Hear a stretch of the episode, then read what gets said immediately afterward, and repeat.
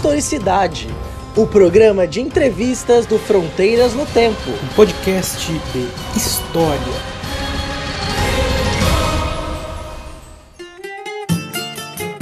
Olá, meus amigos, minhas amigas, bem-vindos a mais um Historicidade, o programa de entrevistas do Fronteiras no Tempo, um podcast de história. Hoje nós vamos conversar sobre as desventuras de Hipólita, luta contra a escravização ilegal no século XIX, com a professora doutora Antônia Márcia Nogueira Pedrosa. Antônia, é um prazer receber você aqui no Historicidade. Muito obrigado por aceitar o convite. Mande aí uma saudação para os nossos ouvintes e aproveite, se apresente a eles aí, fale um pouco sobre você, os seus trabalhos. Olá, Marcelo. Olá, ouvintes do Historicidade. Eu quem agradeço, é um prazer conversar com você e participar desse programa tão bacana. Marcelo, eu estudo os temas das relações de trabalho, da escravização, da resistência por parte dos escravizados, as lutas pela liberdade, desde antes da descoberta de Hipólito, assim, desde a graduação, na verdade. Uhum. É, e aí, depois da descoberta de Hipólito, eu fui somando a esses temas é, alguns outros, como o próprio tema da escravização ilegal, o que acabou me levando a uma aproximação entre a história e o direito. De lá para cá, eu atuei como professora no ensino básico, no ensino superior. E também conhecer essas realidades de perto, né, ensino básico e ensino superior, é, me levou a, a pensar é, em atuar em ações que pudessem estimular o diálogo entre esses dois espaços, né, dentro uhum. do meu campo de interesses. E aí, indo nessa direção, eu participei de alguns projetos de extensão, por exemplo, tem um que eu tenho um carinho especial, sabe? Um, uhum. um verdadeiro xodó. Foi um projeto sobre a memória dos africanos e seus descendentes nos jornais do Rio Grande do Norte. Uhum. E não se restringe ao tema da escravização ilegal, ou mesmo o tema da escravidão, mas ele, ele abre é, para as diversas experiências desses indivíduos. Né? Um projeto vinculado ao LES, da UFRN, e o LES é o Laboratório de Experimentação em História Social. Uhum. E ele vai resultar num livro que já está bem encaminhado, né? É uma parceria também com outros dois historiadores Evangelista Fagundes e Aldinísia Medeiros. O legal, assim, nesse livro, Marcelo, é porque ele é direcionado aos professores do ensino básico, assim, ah, foi entendi. pensando essa, essa relação, essa aproximação. Uhum, fazer uma ponte, né? Experiências. Uhum. Eu dando aula no ensino básico, dando aula no ensino superior, fui vendo as necessidades do ensino básico e quando estava no ensino superior, tentando é, trabalhar em algo que pudesse ser útil dentro realmente do ensino básico. Então, esse Perfeito. livro é isso. É, a intenção é que as transcrições das fontes sobre as temáticas, né, no caso a partir dos jornais, e sugestões de como os professores poderiam usar essas transcrições em sala, em sala de aula, no ensino básico, pudesse ou possam contribuir com o trabalho desses professores. Então é um hum, projeto excelente. que eu gosto, assim, e o livro já está bem encaminhado, acho que não vai demorar tanto para sair. Excelente, deixar, vamos deixar aí então de sobreaviso nossos ouvintes para conhecer esse livro maravilhoso. E, Antônia, você recém se doutorou, né, pela Universidade Federal do Ceará, né? Sim, sim. Eu já trabalho, é, terminei o doutorado recentemente, esse ano, na verdade, né, defendi esse ano. Já trabalhando também o tema da escravização ilegal, mas trabalhando mais no Ceará, né, uhum. a escravização ilegal no contexto do Ceará do século XIX. E agora eu estou trabalhando em um projeto mais amplo também sobre escravização ilegal. Esse é, tem um outro assim projeto que tem um apreço grande assim. Uhum. dentre eles esse é bem especial mesmo assim, sabe? Tem um, é, atuado nele é, agora, né? Ele é sobre a escravização, escravização ilegal no Brasil, né? Certo. É um projeto coordenado pela Beatriz Mamigonian e ele, assim, tem sido uma, uma grande experiência trabalhar desse projeto, porque é um tema, a escravização ilegal é um tema que causa muita indignação, e, mas ao mesmo tempo é um tema ainda pouco estudado, então é, verdade. é um projeto bem relevante, sabe? Aí... inclusive, eh, sem querer te interromper, mas eu acho que já é interessante porque a gente pode caminhar até para aqui para o nosso tema é, específico aqui, né? Hoje nós vamos falar da Hipólita e o subtítulo do nosso, do nosso papo é a escravização ilegal. Né? A gente está, o, o, ouvinte está aí né, se deparando com essa expressão escravização ilegal. Né? É, o, no século XIX existia a escravidão né, legal, por assim dizer, e a escravização ilegal que acredito eu, alguns de vocês que estão ouvindo isso agora podem ficar um pouco confusos como é que funcionava isso lá no século XIX, né, no Brasil Imperial. Uh, Antônia, aproveita e conta pra gente então o que, que é, né, como é que o que os estudos têm, têm revelado, é, como a gente pode compreender aí esse processo da escravização ilegal? É, Marcelo, assim, a gente pode encontrar o historiador assim, nessas as fontes que a gente estuda a escravização ilegal, como a gente está estudando nesse processo, são, são várias. Por exemplo, os jornais, assim, para pensar como o historiador trabalha o tema para começar. Nesse projeto, por exemplo, a gente está estudando processos judiciais, porque como se trata de algo ilegal, ele acaba aparecendo nesses processos. Por isso a necessidade dessa aproximação com o direito, Certo. Então, a gente trabalha com processos judiciais civis e criminais do, do Brasil todo nesse projeto. A gente tem processos do Rio de Janeiro, de Santa Catarina, do Amazonas, do Ceará, uhum. enfim. E então, assim, para começar, o que, que a gente pode pensar? Porque, em linhas gerais, a escravidão. É, todo mundo sabe assim o que era mais ou menos, né? Mas certo. de fato é uma ótima pergunta essa sua, porque já a escravização ilegal não, não é tão conhecida assim.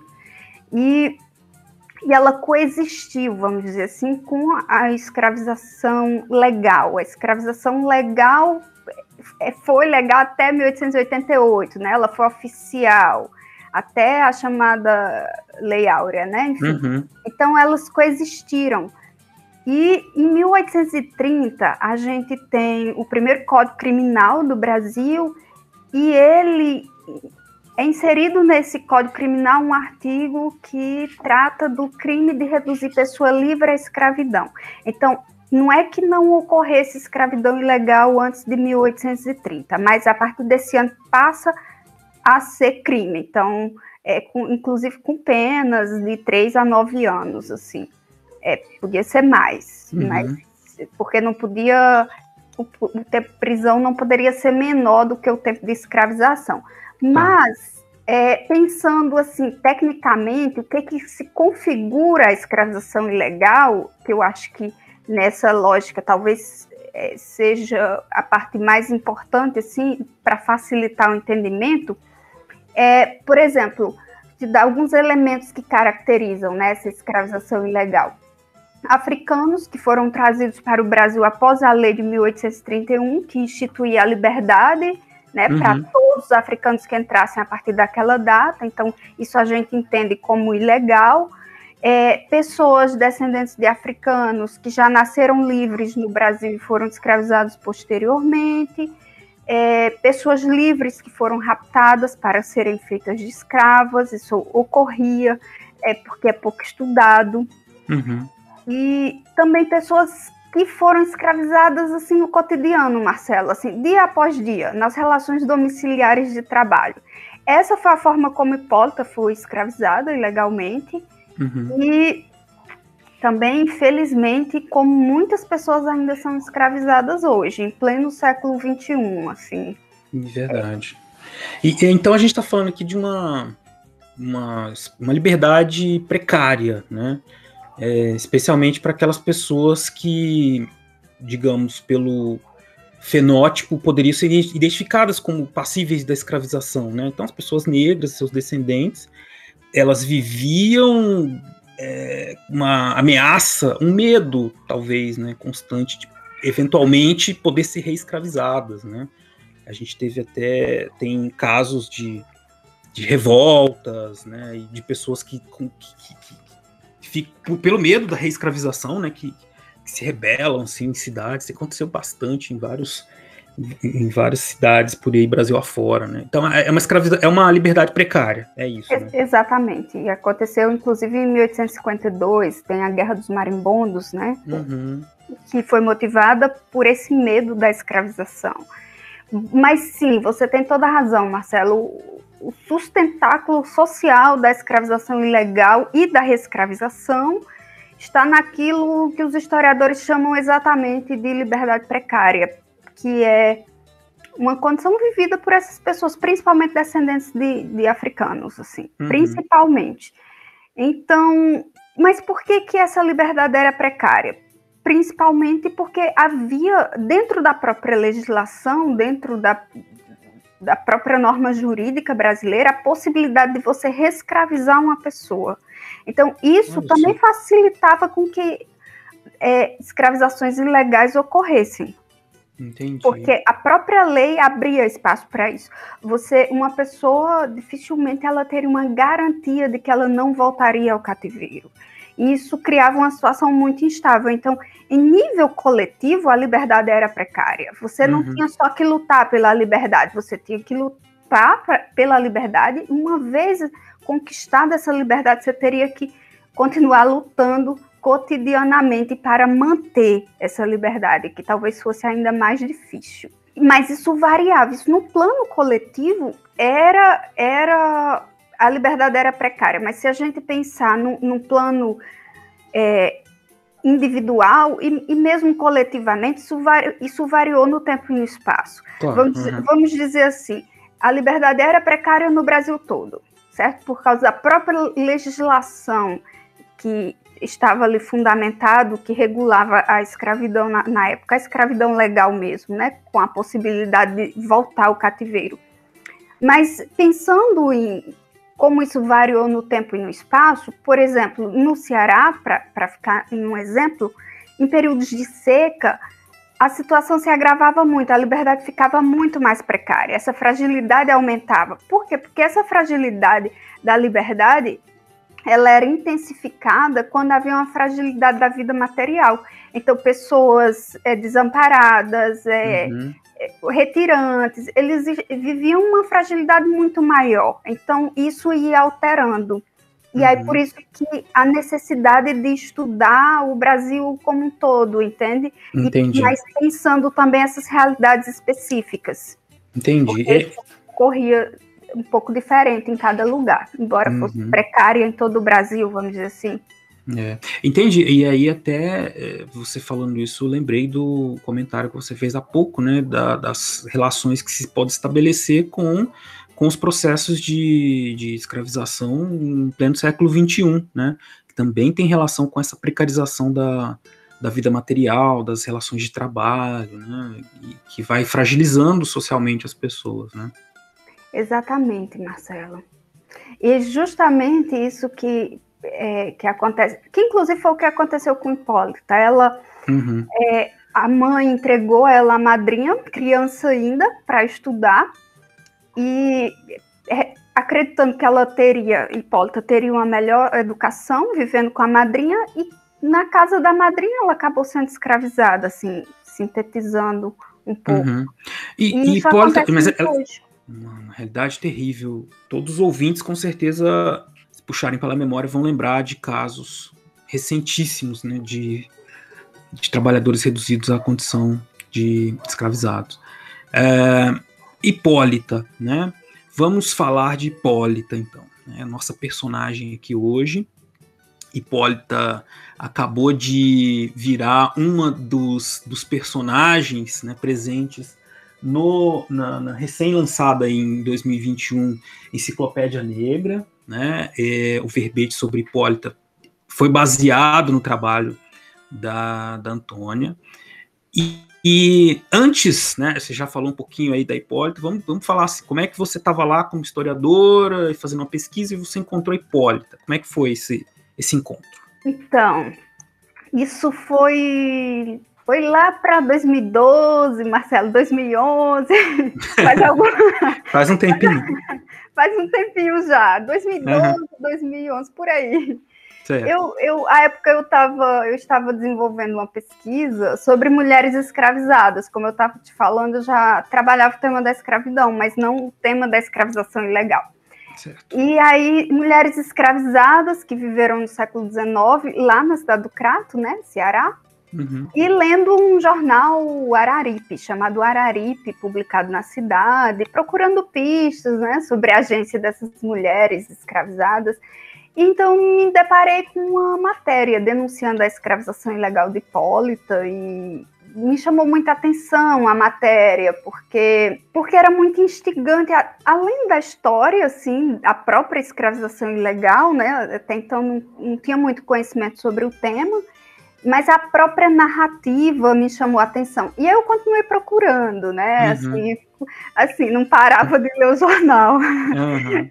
É, para quem, não, quem, não, quem não sabe, assim, que não é historiador, e a gente, quando vai investigar, né, jornais, assim, sempre surge tantas histórias, a gente fica perdido ali naquele quantidade de histórias que aparecem. É impressionante. Os né? jornais né? do século XIX são incríveis, Marcelo.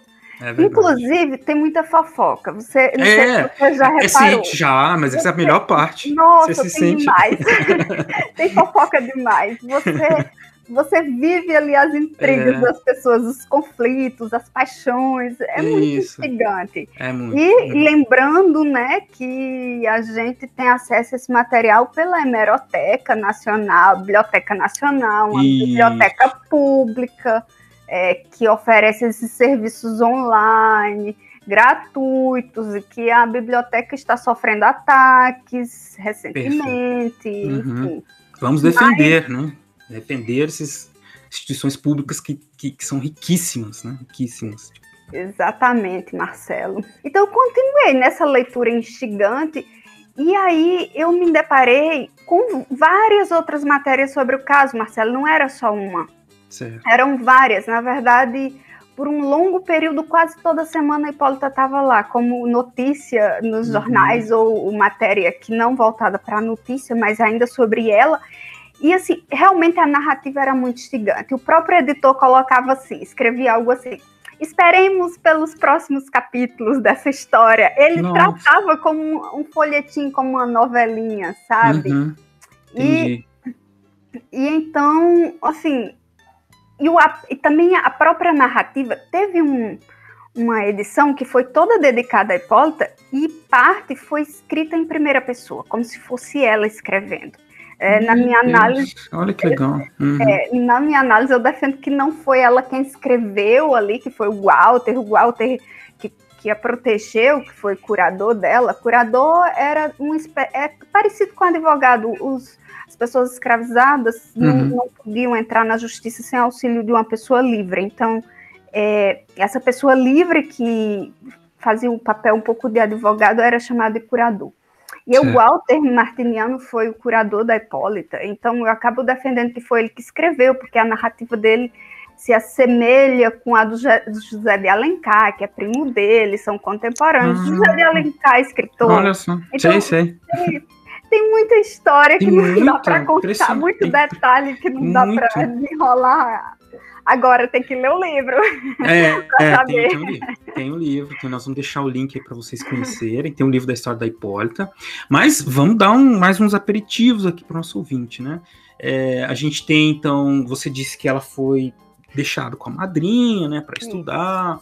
Mas vamos, vamos voltar, né? É, a Hipólita, Hipólita nasceu livre. O livre. E como é que foi então a trajetória dela? Ela nasceu livre em 1823, num pequeno povoado. Não deu para identificar o nome do povoado, mas ele ficava localizado às margens do Rio São Francisco, no sertão e dentro dos limites da província de Pernambuco. Certo. E, mas retomando assim a ascendência da Hipólita, ela era bisneta de Geraldo, eu consegui ainda identificar alguns dos seus ascendentes. Ela era bisneta de Geraldo, um homem livre, neto de Antônia, uma mulher escravizada. Antônia teve uma filha é, que recebeu o nome de Maria das Dores, no caso, que vem a ser a mãe de Hipólita, né? Uhum. E nesse período em que a escravidão era não somente legalizada, permitida, institucionalizada, o estatuto jurídico de uma pessoa é, era transmitido de mãe para filho, né? Então, certo. juridicamente, se uma mãe fosse escrava e tivesse filhos, esses filhos seriam escravos, pelo menos até a lei do ventre livre. Uhum. Então, Maria das Dores, a mãe de Hipólita, nasceu escrava, mas na pia batismal ela recebeu a alforria e se tornou uma mulher liberta. Hum. Então, quando ela teve a Hipólita, e aí a Maria das Dores, mãe da Hipólita, casou-se com Francisco Pilé, um homem livre, uhum. e quando ela teve Hipólita, ela já era liberta. Então, por esse por essa própria norma jurídica, princípio jurídico, vamos dizer assim, Hipólita já nasceu livre, porque a sua mãe já era liberta, entende? Eram Entendi. descendentes de, de, de, é, de, africanos que foram escravizados, mas que já, mas a Hipólita já nasceu livre. Juridicamente livre. Juridicamente livre. E a mãe uhum. dela nasceu escrava juridicamente, mas foi alforriada. Então ela passou de escrava para o estatuto jurídico de forra, de liberta, né? Uhum. E então a Hipólita nasceu livre, foi viver com a madrinha, é, foi batizada, enfim, a, a, madrinha Joana Paula de Jesus, e eles se mudaram para Exu. E, e quando a, a Hipólita se mudou com a madrinha Ana Paula, é, Joana Paula e a filha da madrinha Ana Paula de Jesus, a Hipólita perdeu contato com os pais, com o bisavô. Hum. E aí é que está o problema, que é um problema parecido com o de hoje, Marcelo, porque muitas dessas pessoas que, né, elas perdem o contato com a família, e aí é que aumenta a fragilidade da vida, entende? Entendi. Então, ela, era, ela era criança quando foi? Ela era criança, ela era Entendi. criança. E aí se mudaram, foram todos para o Exu.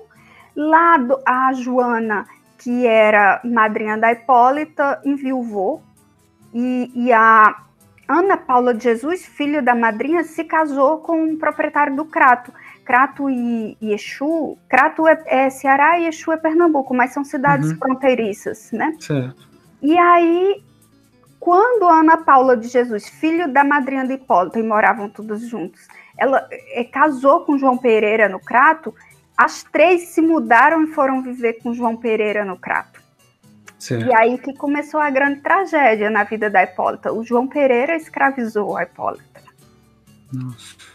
É, é aí que começa assim, o, o grande drama. Ela ficou muitos anos assim é, escravizada é, 17 anos, sabe? Submetida uhum. à escravidão ilegal. E aí, nesse cativeiro, ela foi obrigada a se prostituir, ela, ela foi obrigada a casar com um escravo, ela uhum. teve seis filhos. E, assim, foi uma, uma sequência de infortúnios, sabe? Sim. E aí, um, em 1856, a Hipólita fugiu, foi até a uhum. delegacia do Crato. Uhum procurar justiça, né? Só que, adivinha, o delegado, ela não obteve muito isso lá. O delegado levou ela de volta para as mãos do João Pereira. Considerou ela fugitiva. É, exatamente. Então, ela fugiu novamente, agora com a ajuda de um homem livre chamado Galdino, que mais tarde ela veio a se casar, depois que enviou o vô do primeiro marido, a Hipólita. Uhum. E, e então ela procurou o Walter, esse que eu te falei anteriormente. O uhum. Walter Alencar, Walter Martiniano de Alencar e o Luiz Pereira Alencar. Dois irmãos. Olha só, Marcelo, eles eram primos legítimos do João Pereira. Os dois. Ah, só, que, ah. só que inimigos. Inimigos, tá. Inimigos, uhum. eles já disputavam conflitos por terra, por herança, inclusive Entendi. os próprios jornais. Um pouco antes, o João Pereira tinha é, registrado uma nota no jornal que se qualquer mal lhe acontecesse, a culpa seria dos irmãos. Então, já ali é, publicando um seguro de vida ali. Entendi. O, o Twitter de hoje, né? Entendi. se, se ficavam se ameaçando no jornal. É, exatamente. Ah, então é por isso o que. O Twitter da época, na verdade, aliás. É. Então isso poderia explicar o, a repercussão né, do caso da Hipólita também nos jornais, né? Sim. Além, evidente, é, do drama que vai cativando leitores, essa coisa de tratar como um folhetim, mas essa disputa política dos, dos, das fa familiar, tá, disputa familiar, né, tá, tá envolvida ali também. Então. Exatamente, exatamente, Marcelo. Na própria tese, porque na tese eu, eu não estudei um caso. Eu estudei a, a Hipólita no mestrado, né? E na, uhum. na tese eu estudei escravização ilegal, mas aí muitos e muitos casos. Não, não trabalhei de forma individualizada. Então realmente pude, pude perceber isso, que sempre que o escravizado tinha apoio de um adversário político ou inimigo do escravizador, ele tinha mais chance de ganhar, ou fosse Entendi. na justiça, ou ter uma repercussão maior nos jornais. E o interessante é pensar na agência desses escravizados, é, é pensar é, como eles calculavam nas suas estratégias de procurar justamente alguém que não teria medo de enfrentar Perfeito. o escravizador. Eu, eu acho isso lindo. Assim. É sensacional, porque às é, vezes é a gente, porque a gente fala isso, aí alguém tá ouvindo falar assim, ah, então eram os coitados, né, os escravizados, coitados. Não, ao contrário, eles estão fazendo a Hipólita, né, a gente pode imaginar ela fazendo todos os cálculos na cabeça. Vou procurar o primo que é inimigo e vai, vou causar, vai, vai, eles vão se matar lá e eu vou ter liberdade.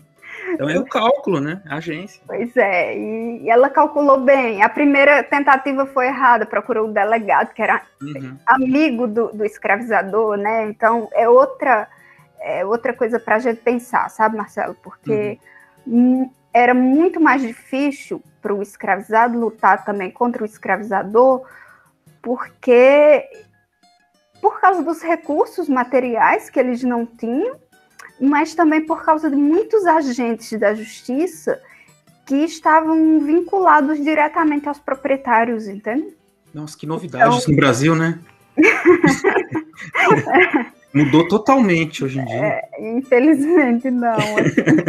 Enfim. É, agora, é bom a gente pensar também, na, na própria tese eu identifiquei isso, sabe, Marcelo? E, hum. e aí é bom.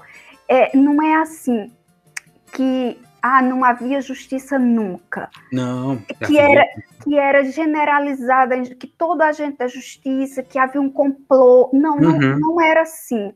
É, tinha presidente da província que investigava, que procurava investigar, tinha promotor de justiça que pro, procurava investigar casos de escravização ilegal, uhum. tinha juízes que atuavam, vamos dizer assim, aparentemente corretamente, Entendi. chefes de polícia, mas também havia muitos casos de juízes envolvidos, quando não ajudando na escravização ilegal, eles mesmos é, escravizando, assim. É. Juiz, chefe de polícia, encontrei diversas denúncias na tese, entende? De agentes da justiça envolvidos na, na escravização.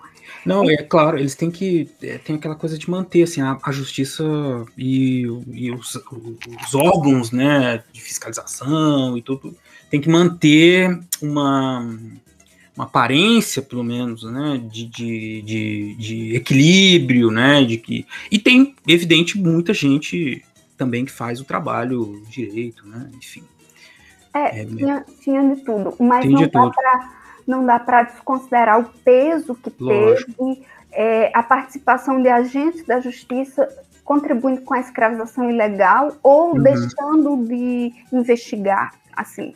Entendi. É, não é um complô geral, mas é, vamos dizer assim, é uma proporção grande o número que eu encontrei de juízes envolvidos, assim. Entendi. Em ilegalidade, sabe? Entendi.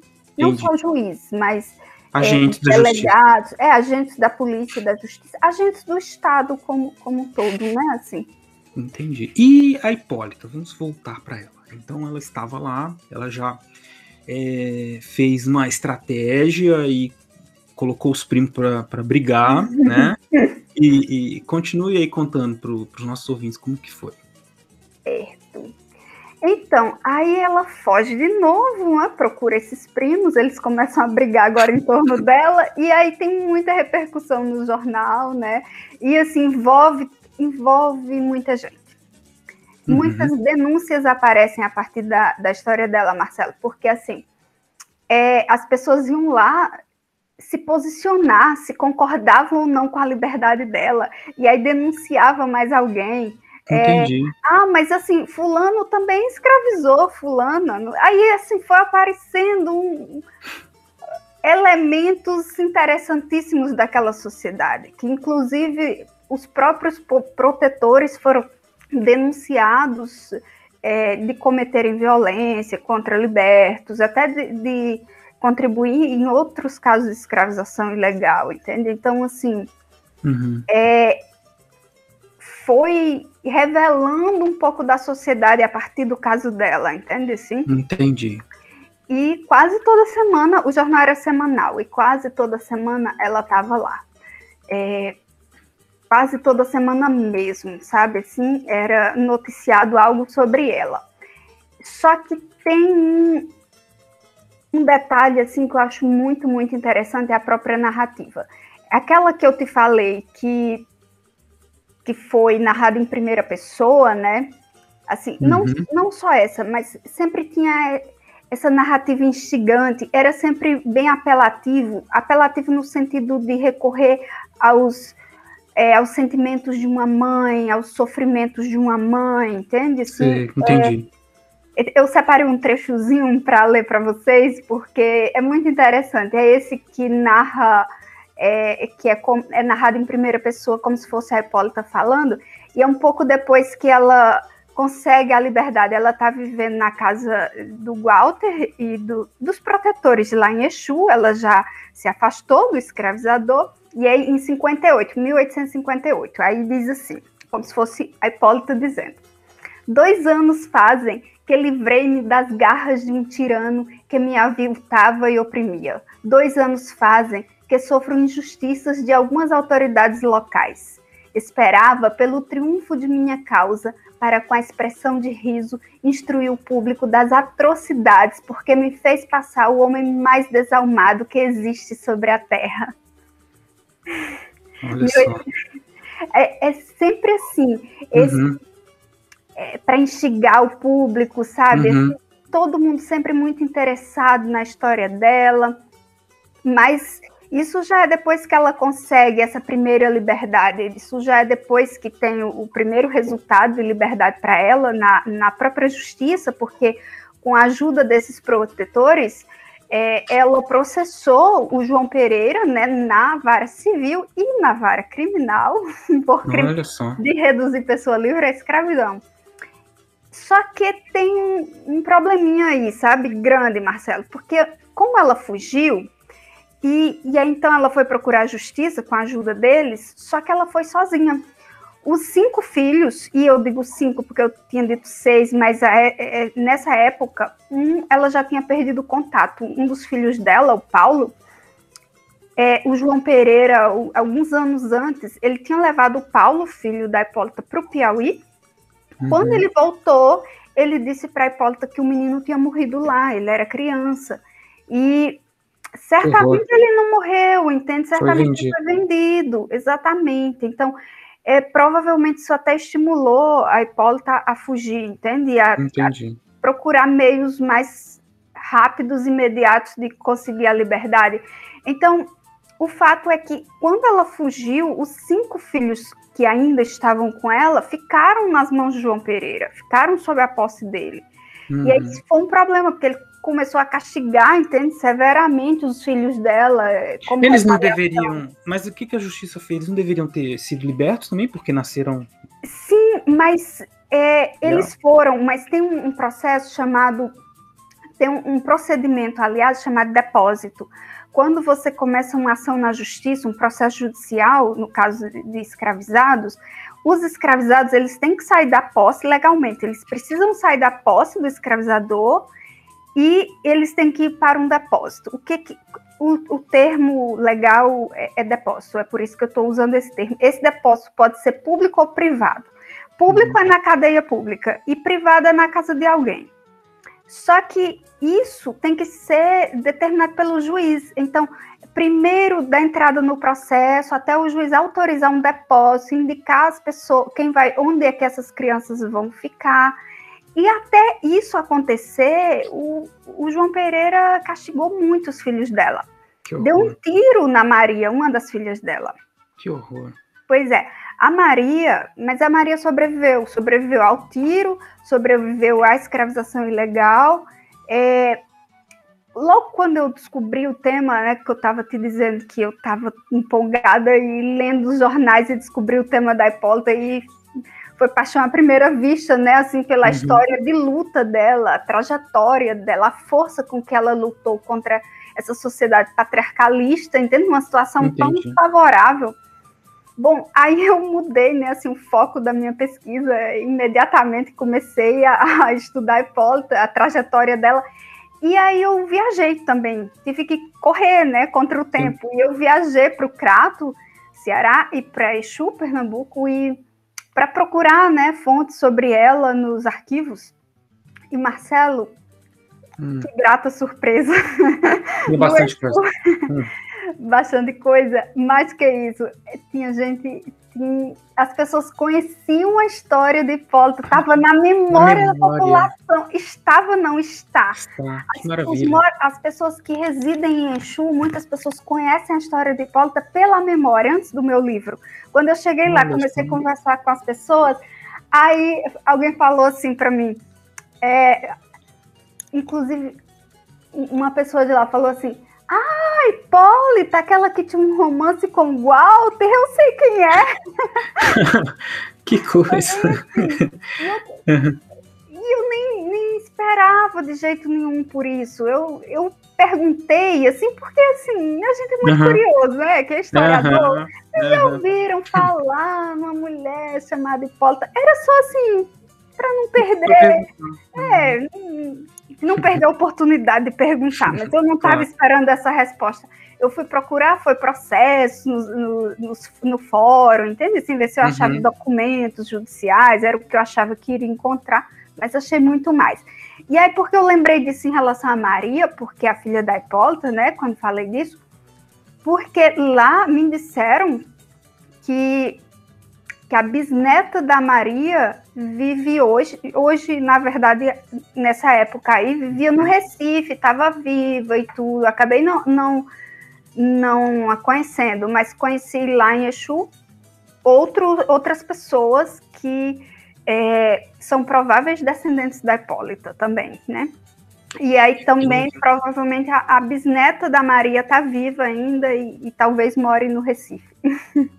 Nossa, isso é um, uma coisa. Esse, esse, eu, fico, eu, fico, sem palavras. É maravilhoso.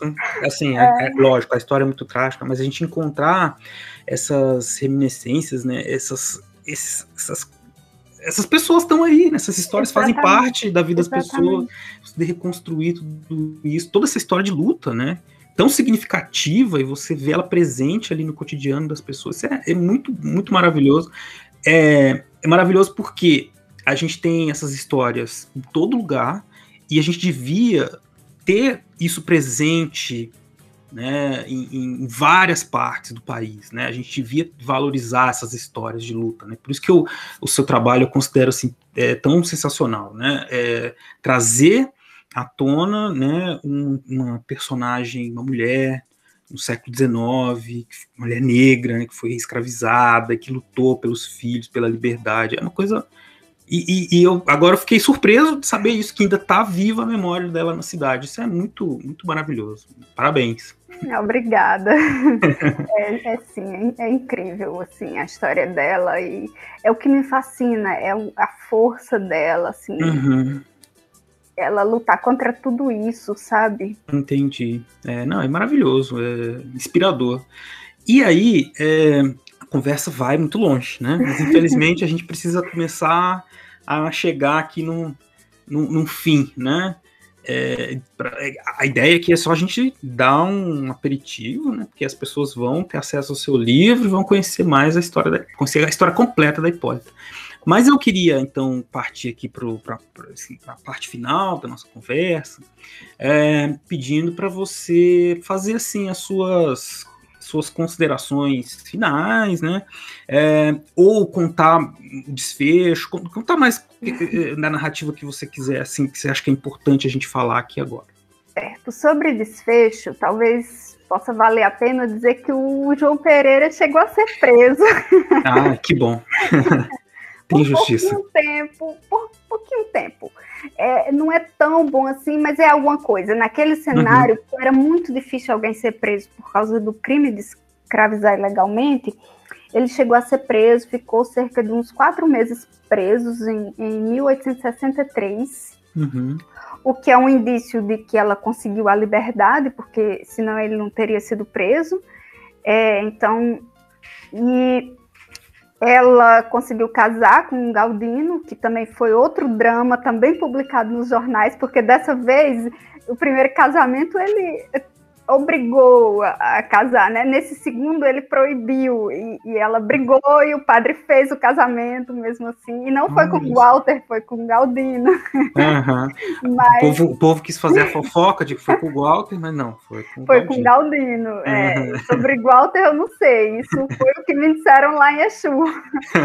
Pelos documentos eu não tenho esses indícios.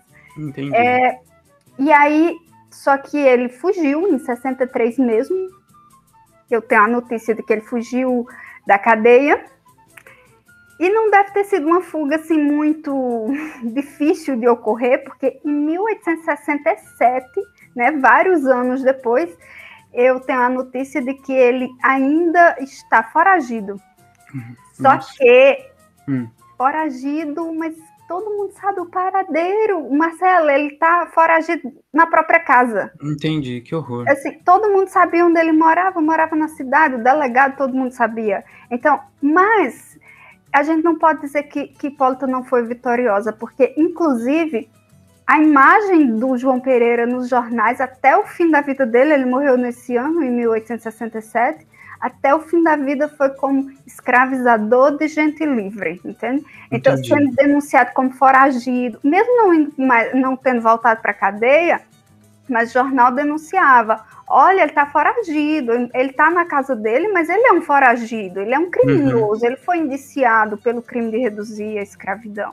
Entendi. E a, a Hipólita acabou influenciando outras lutas, alguma luta pelo menos, outra mulher, Maria, lá em Barbalha, com oito filhos também escravizada, essa escravizada pelo próprio sobrinho, é, ela a- acabou sendo estimulada pela história da Hipólita, assim, então tem uma repercussão muito, muito bacana nessa, Uhum. é, que atinge outras pessoas, sabe? Mas Entendi. eu, eu acho que também é importante a gente pensar, Marcelo, para fechar, talvez, é pensar que a escravização de Hipólita, não só de Hipólita, mas de mulheres, a escravização ilegal de, de mulheres não se encerrava, aquele crime não se encerrava ali.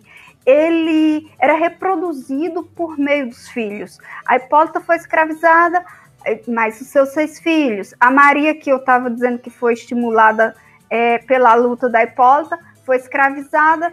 Oito filhos dela foram escravizados também. Isso era reproduzido pelos descendentes, entende? Assim, Uhum. é, na tese eu identifiquei várias famílias, assim, gerações e gerações, às vezes mais de 100 anos de uma família inteira, de várias gerações sendo escravizadas ilegalmente. Eu consegui é, fazer a, a ponte, entende? Até começar um processo. Às vezes levava 30, 50 anos para um para ter abertura de um processo judicial, para alguém reivindicar isso. Uhum. Mas a história da Hipólita, então, tem um sentido, um, deixa pra gente assim uma, uma memória né, de, de muita luta, né? Exatamente.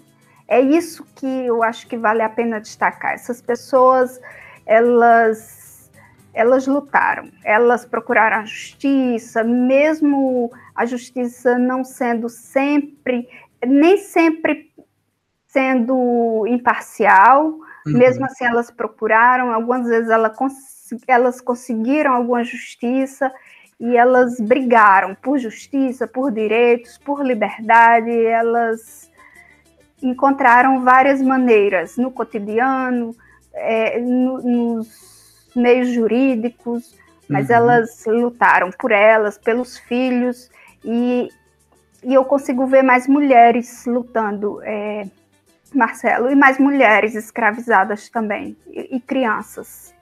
Entendo. Mas olha, é realmente uma história é, é impressionante, né? Por todos os detalhes que você trouxe aqui pra gente.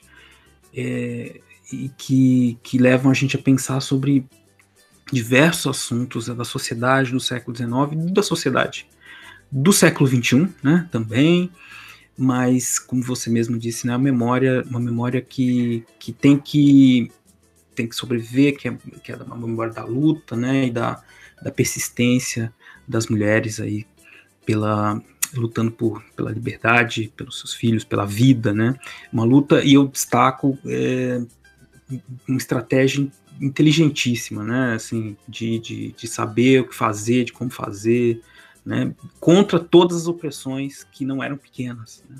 digamos de passagem. Uh, Antônia, é, muito, muito, muito feliz, muito feliz de ter conversado com você. Gostei muito né, do seu trabalho, é, da maneira é, muito agradável, né? na medida do possível, como você fala. Acho que você tem uma narrativa muito, muito boa de ouvir.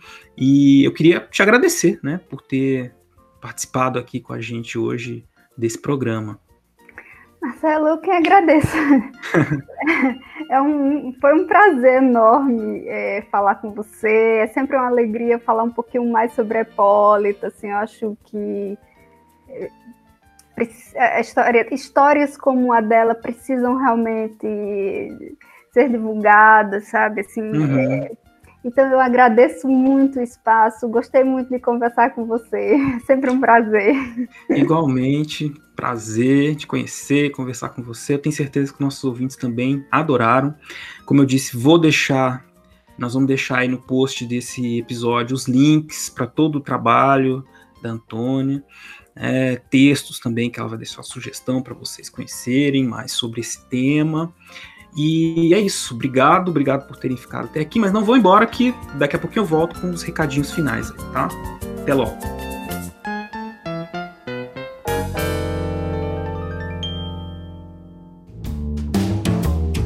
Mexo, remexo na Inquisição. Só quem já morreu na fogueira sabe o que é Muito bem, pessoal. Estamos aqui então no encerramento dessa excelente entrevista com a professora Antônia Márcia. Eu espero que vocês tenham gostado tanto quanto eu. Foi uma conversa que me deu muito prazer de fazer. Conhecer a história da Hipólita representa. Conhecer a história da Hipólita é muito importante porque a Hipólita e a sua trajetória representam a trajetória de luta de milhares, incontáveis pessoas ao longo dos séculos contra a escravidão. Né?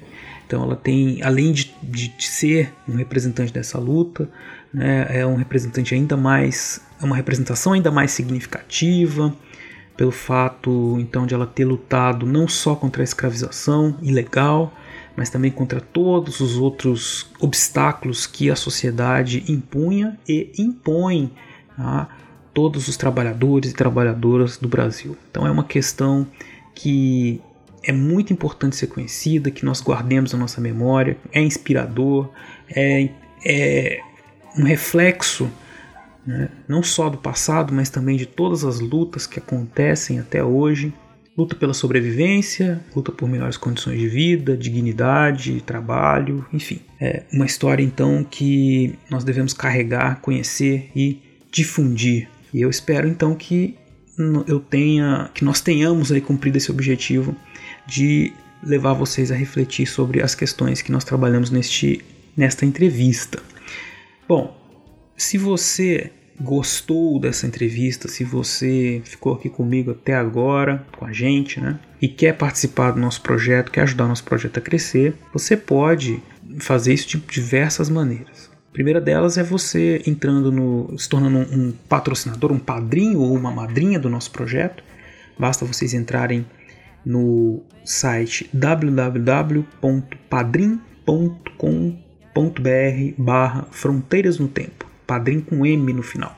Ou então vocês vão no PicPay. No PicPay vocês vão encontrar a nossa página Fronteiras no Tempo e lá, tanto no PicPay quanto no Padrim, vocês vão encontrar diversas categorias de apoio, né? o PicPay Assinaturas, é, apoios de 1 a 50 reais, que de acordo com a sua participação, né, você vai ter acesso aí a alguns benefícios e participar conosco dos nossos papos no nosso grupo de WhatsApp. Aproveito essa oportunidade, inclusive, para agradecer todos os nossos padrinhos e madrinhas que têm nos honrado aí com a sua ajuda durante os últimos anos. E se você quer mandar algum comentário, alguma pergunta sobre este, essa entrevista, vocês têm aí o contato da professora Antônia no post do episódio no Portal Deviante e vocês têm também a possibilidade de mandar um e-mail para a gente escrevendo para o fronteirasnotempo@gmail.com. Vocês também podem encontrar a gente no Twitter com o arroba front no tempo, no temudo, ou o meu Twitter que é arroba Marcelo Silva 79 ou então, por fim, o Twitter do CA, que é César Agenor. Estamos também, evidentemente, no Instagram com o Fronteiras no Tempo. E é isso, pessoal. Muito obrigado por terem ficado com a gente até aqui. Divulguem aí esse episódio, compartilhem, mandem seus comentários. Muito obrigado de novo, um abraço e até o próximo Historicidade. Vejo, encontro com vocês daqui a alguns dias no Fronteiras no Tempo. Um abraço.